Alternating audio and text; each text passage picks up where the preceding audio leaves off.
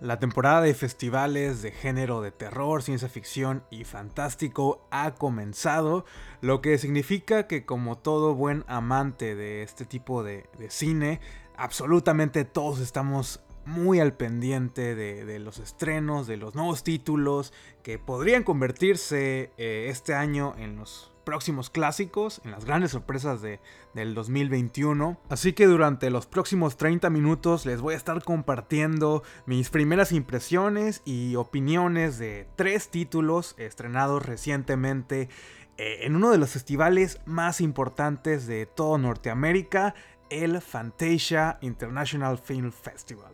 Así que quédense conmigo mientras les platico a detalle de esta primera experiencia en un festival de cine internacional. Esto es Planeta Terror Podcast y comenzamos.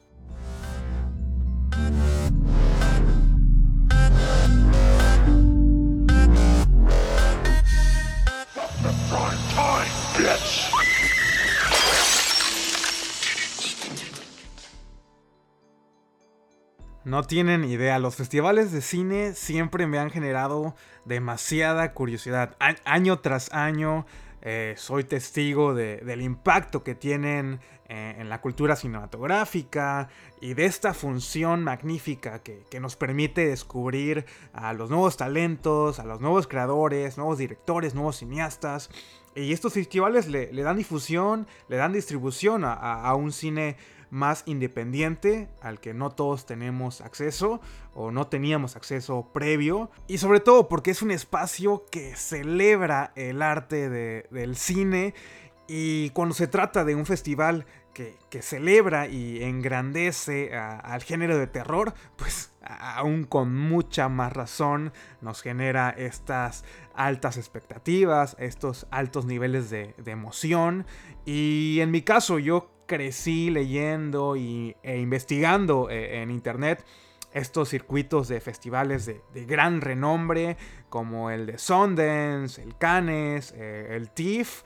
Pero por otro lado también tenemos estos grandes eh, e importantes festivales como Sitges, como el Toronto After Dark, eh, el Macabro de México, que se especializan en dar difusión al género fantástico, al género de terror, horror, thriller, hasta la ciencia ficción, acción y, y aventura. Todas estas cintas que nos permiten escapar de nuestra realidad y, y transportarnos a, a mundos y a contextos que nos hacen hasta cuestionar nuestra propia relación con el mundo, ya sea de manera positiva o, o negativa, ya depende de cada quien. Son espacios que han proyectado un sinfín de mis películas favoritas, y ahí estoy año tras año leyendo, informándome cuáles son los estrenos, qué está dando de, de qué hablar. Y si me siguen en las redes sociales, especialmente eh, en Instagram, sabrán que estoy participando en la vigésima quinta edición del Fantasia Film Festival, uno de los festivales más importantes de todo Norteamérica, que tiene su sede en la provincia de, de Quebec, en Canadá. Y creo que desde el noventa y seis eh, han dado una gran difusión a, al cine de género, cine asiático, eh, el J-horror, al cine internacional, y regularmente estas cintas seleccionadas en pasadas ediciones logran una distribución a, aún más global. Y solo por mencionarles algunos ejemplos, creo que Fantasia fue el primer festival americano en proyectar Ringu, eh, el, el aro o Ring, eh, de Hideo Nakata en mil novecientos noventa y nueve. En el año noventa y siete el festival sirvió para introducir a una mayor audiencia a este director siempre descabellado, siempre mostrándonos escenas perturbadoras, a el, este trabajo del director Takashi Miike. Y más recientemente, en dos mil dieciocho, también se estrenó mundialmente la película que inició mi deseo por comenzar este proyecto, este podcast, Cam o Cuenta Bloqueada, que justo después de proyectarse en el festival fue adquirida por la plataforma de Netflix para su estreno global. Y aprovecho para invitarlos a escuchar ese episodio, aunque de antemano les pido disculpas por la falta de producción y algunos errores que son muy notorios.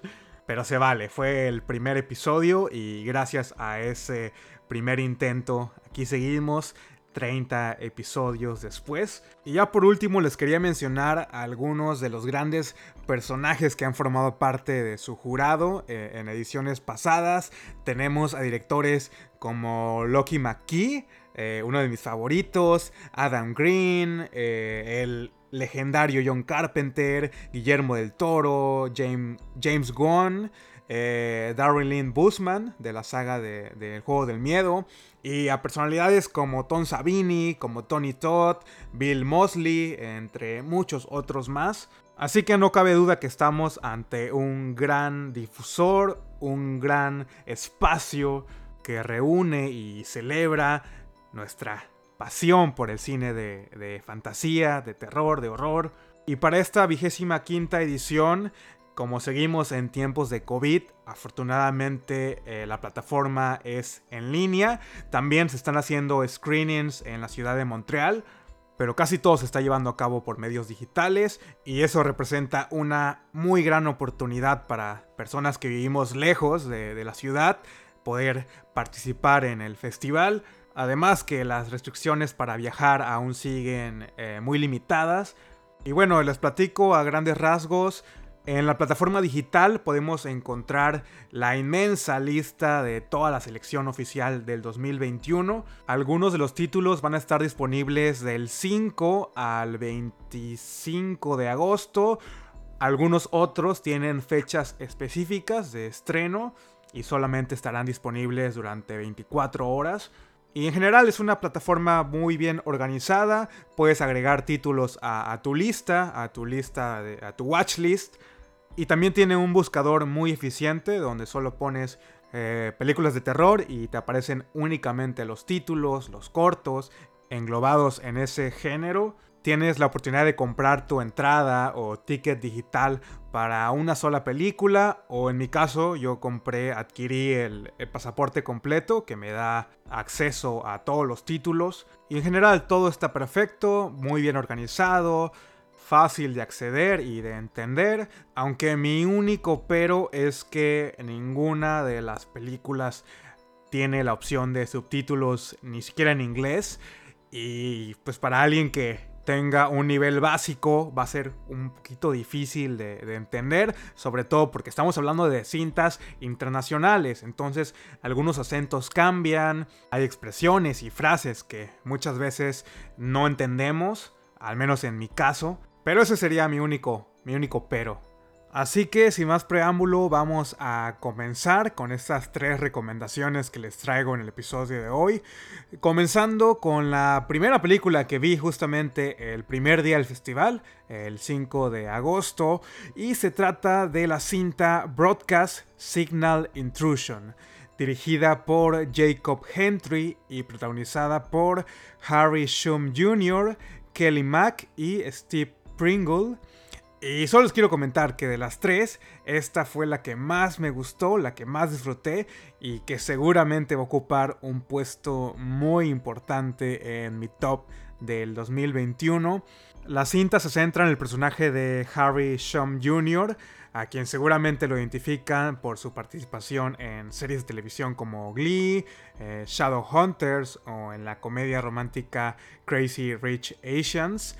Shum junior interpreta a James, un solitario joven que trabaja como registrando transmisiones de televisión, pasándolas de formato V H S a D V D, ya que la película está situada en los años noventa, si mal no recuerdo en el año noventa y nueve. James se encuentra lidiando con la desaparición de, de su esposa, y lo observamos teniendo estas pesadillas de los últimos minutos y últimos momentos que, que pasaron juntos.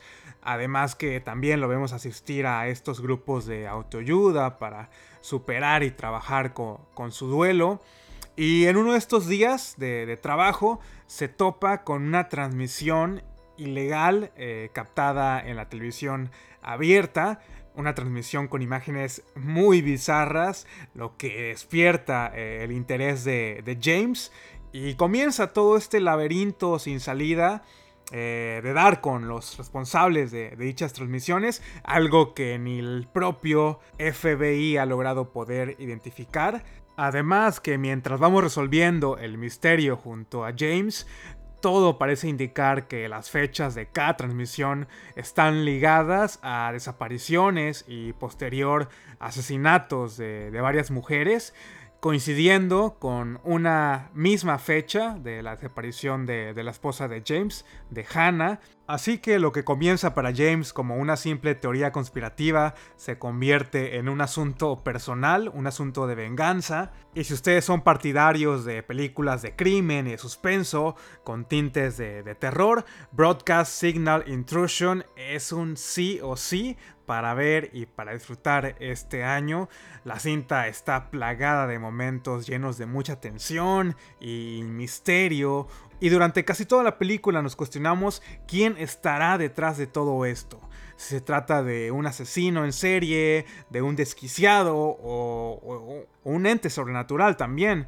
A, hay mucha referencia a este tipo de cine antiguo eh, de crimen, al cine noir de, a, americano. Y su estética noventera está plagada de locaciones suburbanas, grandes edificios, pasillos oscuros, moteles viejos y casas sumamente tenebrosas, lo que le suman a esta atrapante narrativa, esta atmósfera de emprender un viaje que parece no tener un, un fin. Eh, el score también es otra maravilla, está compuesto por Ben Lovett, un famoso compositor americano eh, reconocido por su trabajo en la película El Ritual o The Ritual, que está disponible en Netflix actual- actualmente. Y en definitiva, el score es o fue mi parte favorita de, de toda la película. Eh, te hace ponerte en los zapatos de, de James, y esos sonidos clásicos de trompetas y violines acompañan eficazmente eh, el carácter de misterio de, de la película. Y el terror visual, el terror de la cinta recae eh, en estas transmisiones o pequeños fragmentos de video que tienen como una textura de, de V H S casero, imágenes con unas figuras robóticas como andróginas, unos rostros inexpresivos hechos con, con látex y, y pelucas de muy bajo presupuesto, pero con una, una pinta horrorosa. Criaturas que fueron hechas y diseñadas nada más y nada menos que por Dan Martin, el mismísimo maestro responsable del maquillaje y diseño de, de la máscara de Possessor del dos mil veinte, eh, de la película Color Out of Space del dos mil diecinueve. También él fue el creador de los tiburones en la cinta cuarenta y siete Meters Down del dos mil diecisiete, entre muchas otras más producciones. Este señor es un maestro en lo que hace, y cada vez vemos reconociendo, o siendo cada vez más reconocido su trabajo en efectos visuales, efectos especiales, en maquillaje. Sin duda son los dos puntos más fuertes de toda la película: el score, el soundtrack y el diseño de estas de estas formas humanoides muy muy bizarras. En cuanto a las actuaciones, tampoco están nada mal. Eh, Harry Shum junior hace un excelente trabajo como protagonista. En todo momento te sientes en conexión directa con lo que lo motiva a continuar, a resolver el misterio, esta paranoia del personaje que se va haciendo cada vez más evidente, y ese mismo trauma de haber perdido a su esposa y de no saber qué sucedió con ella le da ese, ese empujón para resolver el acertijo, el enigma detrás de las transmisiones a toda costa, sin importar arriesgar su, su vida. El personaje tiene un muy buen desarrollo, propósitos, motivos, y al final de la cinta es un personaje completamente distinto del que fuimos introducidos en las escenas iniciales. Hay un gran elenco conformando el reparto secundario. Ah, hay muchos personajes que nos sirven como red herrings, levantando todo tipo de sospechas. Hay poca sangre en pantalla, pero las pocas escenas que observamos son suficientes. En general es una, una película que yo les recomiendo ver. No es un terror explícito, no es un terror lleno de jumpscares, pero sí es una, una historia que sí te llega a atrapar por completo. Y si bien hay algunos cabos que se quedan sueltos al final de la película, un par de, de preguntas sin respuestas, en mi humilde opinión es una de las mejores películas que he visto en lo que va del año. Y también considero lo que hizo mi experiencia aún más placentera fue el hecho de que no sabía nada de esta cinta. No había visto ni el tráiler, ni había leído la sinopsis, únicamente con el puro póster y darle play automáticamente porque sal- me salía que era del género de terror. Fue como... Como dije, vamos a darle oportunidad a esta cinta y pues vaya sorpresita de este festival, arrancando el festival con el pie derecho. La segunda película que vi fue una recomendación directa de Alejandro del, del podcast El Invernadero Horror Podcast. Él me compartió una lista de títulos que sabía que, que se iban a estrenar en el Fantasia Film Festival este año y todos los estuve apuntando para mi watchlist. Así que nuevamente muchas gracias Alejandro y pasen a escuchar su, su podcast que ya está próximo a estrenar su, su segunda temporada. cien por ciento recomendado el podcast. Y la cinta en discusión se titula Coming Home in the Dark, dirigida por James Ashcroft, eh, protagonizada por Daniel Gillis, Eric Thompson, Miriam McDowell y Matías Leufutu. Luafutu. Espero estar pronunciando correctamente ese apellido. La cinta nos narra la historia de un escape de fin de semana familiar en el que un maestro veterano y, y su esposa y dos hijos se disponen a escalar una zona montañosa en Nueva Zelanda. Y justamente en la cima de la montaña, mientras la familia disfruta de un picnic, son interceptados por dos vagabundos, dos maleantes, que les roban sus pertenencias y, y los toman como rehenes sin ninguna explicación, convirtiendo el fin de semana perfecto en una terrible pesadilla. Y vamos a ser testigos de situaciones inesperadas que te dejan completamente sin aliento. De lo que no les voy a decir más para no spoilearles la película. Mejor vayan ustedes a verla sin tener una idea de lo que van a ser testigos. Y vaya, las palabras que tengo para describir esta cinta eh, es algo brutal, algo muy crudo, muy vil de, de ver. De cierta forma es una película algo enfermiza, pero en este caso sí vamos a encontrar esas respuestas al por qué. ¿Por qué esta familia? ¿Por qué les está sucediendo lo que les está sucediendo? Gran parte de la cinta toma una narrativa como de viaje de carretera, un viaje muy incómodo, muy desgarrador, en el que los miembros de esta familia se ven obligados a compartir el espacio con sus dos captores, lo que de cierta manera viene a revolucionar y a darle un giro a estas cintas que se caracterizan por historias de, de venganza. Y junto con los personajes nos vemos sumergidos en una impotencia tremenda. La fotografía de la cinta nos proporciona una muy interesante vista de estas cordilleras y, y montañas de Nueva Zelanda y sus desoladas carreteras. La dirección fotográfica y las diversas tomas eh, nos proporcionan una personalidad y un color muy distinto dependiendo el personaje que se encuentra enfocado, aportándole un sentimiento de, de ansiedad a, a toda la película. Visualmente es la más sobresaliente de las tres películas que les voy a estar platicando el día de hoy. Y, y hasta cuesta admitirlo porque no esperarías que este tipo de, de cintas fuese tan visualmente placentera.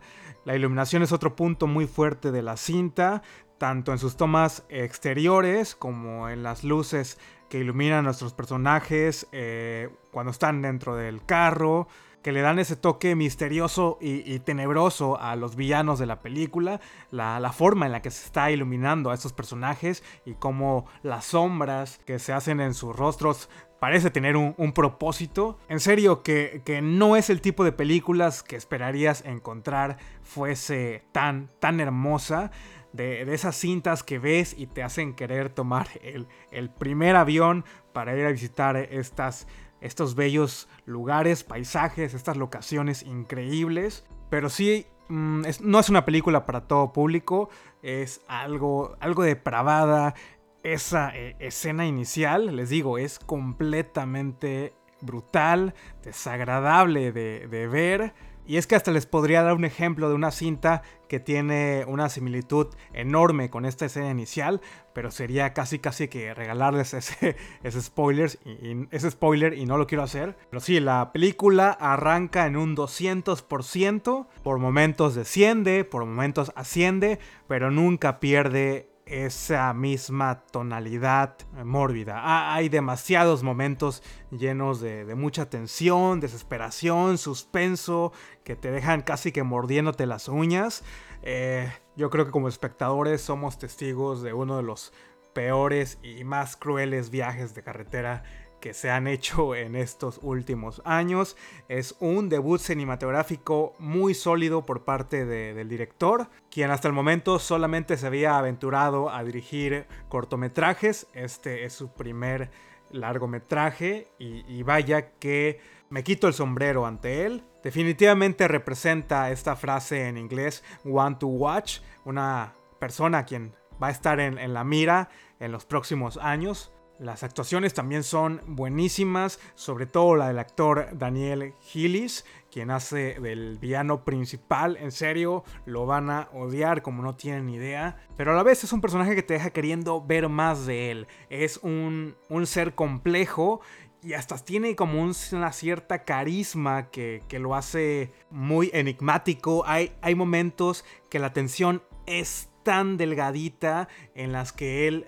simplemente el hecho de estar ahí presente, sin decir una palabra, te genera este miedo. Pero en su mirada hay algo más que solo o simple odio y simple venganza. Yo creo que es uno de mis villanos favoritos en lo que va del año. No sé, lo, lo puedo comparar con el personaje que hace Javier Bardem en No Country for Old Men. Esos villanos que los amas y los odias al mismo tiempo. Así me pasó con, con el personaje de Daniel Gillis. Y yo creo que el marketing, el director y, y la producción lo sabe. Él es la verdadera estrella de, de la película y vale la pena verla por esa tremenda actuación y ese tremendo personaje. Y en el lado negativo de la cinta no les puedo comentar mucho al respecto porque no quiero spoilearles nada, pero a mí sí me generó cierto conflicto el hecho que empiece tan brutal y nunca termina de recuperarse de esos primeros minutos. Y para mí el arco narrativo de ciertos personajes pierden sentido, pierden un propósito. No sé, siento que queman muy rápido ese cartucho y nos quedamos con algo que se vuelve un poco repetitivo también. Recuerden que es una película de carretera, un road trip movie. Y como es costumbre, este tipo de películas, vamos a ver a nuestros protagonistas intentando escapar en diversas ocasiones de, de lo que les está pasando. Y como que se va desinflando ese, ese mismo recurso. Y ahí lo tienen, Coming Home in the Dark del dos mil veintiuno. Otra cinta que merece la pena verla, se las recomiendo. Y también hay un poco de comentario social, hay un poco de representación, ya que eh, los hijos y la esposa de, del protagonista tienen rasgos y nombres nativos, al igual que uno de los dos villanos, y hay una muy clara y evidente crítica a, a, al abuso de poder, al, al menosprecio de estas culturas, de estos nativos. Y habiendo dicho eso, nos pasamos a la última cinta que vi esta, esta semana como parte del festival, y de las tres, esta era la única que ya sabía de, de esta cinta. Había generado mucho, mucho hype en Sundance. Creo que fue en Sundance. Uh, no sé si fue en, en Tribeca o en Sundance. Y de esta película sí vi el tráiler, sí vi el póster, imágenes promocionales. Me puse a investigar qué actores salían, quién era el director, lo que fue poco a poco aumentando mis expectativas en cuanto a la película, y vaya que fue una completa desilusión. Y la película en cuestión se llama Agnes, eh, dirigida por Mickey Reese. Y para que se den una idea, les platico del tremendo reparto que tiene la cinta. Como su protagonista tenemos a Molly C. Quinn, tenemos a Sean Gunn, eh, Hailey McFarlane de la película El Conjuro. eh, Sean Gunn es conocidísimo por la franquicia de Los Vengadores de Marvel y más recientemente lo podemos ver en El Escuadrón Suicida. Y en un papel secundario también tenemos a la actriz Rachel True de Jóvenes y Brujas. Así que en su mayoría son actores y actrices más o menos conocidos o que yo he disfrutado en títulos anteriores. Y esta película tiene un marketing erróneo. Inicia genéricamente como una cinta de exorcismo, pero con unos efectos visuales demasiado baratos y un maquillaje que deja mucho que desear. Agnes, una joven monja de este convento, es la que termina siendo poseída por, por un demonio y se convoca a un veterano padre y a, su, a uno de sus exalumnos a exorcizar a esta chica. Y la primera mitad de la película funciona, tenemos a personajes interesantes, la dinámica entre el padre y el exalumno es buenísima, ambos son dos, dos muy buenos actores. El padre Donahue presenta alcoholismo, Benjamin, el exalumno, es todo lo contrario, es una persona que está ahí por voluntad propia. Y definitivamente hay conflicto entre ambos, el padre es escéptico y reconoce que la única razón por la cual lo mandaron a hacer ese trabajo es por jerarquía. Agnes y su mejor amiga Mary son dos chicas que están en ese convento por pura necesidad y sus propios demonios del pasado las siguen atormentando cuando ellas simplemente buscan ser felices, encontrar su propósito de vida. Y si bien la primera mitad tiene un par de buenos sustos y hasta momentos cómicos inesperados, la segunda mitad es una cinta completamente distinta. Nos enfocamos ahora en el personaje de Mary, de Molly C. Quinn, quien trata de llevar una vida normal después de lo que sucedió en el convento. Y la vamos a ver vivenciando situaciones incómodas, situaciones desfavorables para una chica joven que parece estar perdida en ese mundo. Y la cinta termina siendo un experimento total, sin pies ni cabeza. No hay conclusión a la primera parte, pero tampoco tenemos una conclusión a, a la vida de, de Mary. Y, y no digo que sea una mala película, una mala dirección, un, un guión incompetente, porque no lo es. Tiene muy buenos momentos en los que te sacan unas carcajadas de la nada. Y es esas películas que te la pasas pensando, ¿qué mierda estoy viendo? ¿A dónde va a llegar esto? Y desafortunadamente para mí el terror es tan mínimo, en un que será cinco o diez por ciento, que yo no consideraría esta película de, de terror, ni de suspenso, ni thriller, ni nada. Simplemente no es una película para mí, no es algo que yo disfrute frecuentemente. Y por momentos se los juro que parece que estamos viendo un, una parodia de, de una película de exorcismo. Destaco las actuaciones, todas son muy sobresalientes, incluso personajes que están en pantalla cinco o diez minutos y no los vuelves a ver. Pero yo personalmente esta cinta a fanáticos del cine de terror, al cine de género, no se la recomendaría. Únicamente si, aparte de ser eh, amante del cine de horror, te gusta el cine experimental, una tragicomedia que critica a la religión, pero que está disfrazada también de película de, de horror y de exorcismos. Ya dependerá de ustedes si le dan o no una oportunidad a Agnes. Y habiendo dicho eso, con eso cerramos el episodio de esta tarde, mañana o noche, dependiendo la hora que, que estés escuchándolo.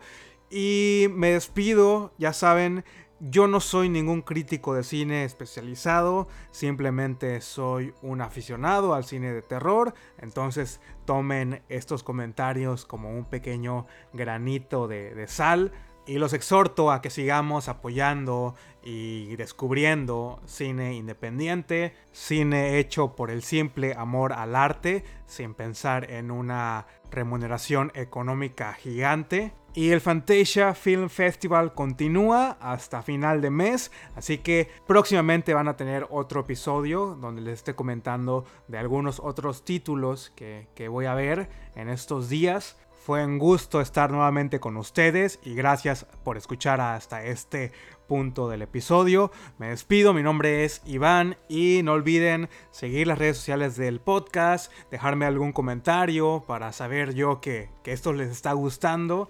Y les agradezco muchísimo que el podcast siga manteniéndose en esos primeros lugares de Apple Podcast en México. Muchas gracias a todos mis paisanos.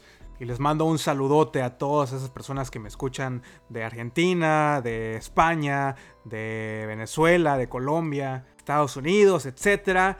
Que tengan una muy excelente semana llena de terror. Nos escuchamos hasta la próxima. Bye.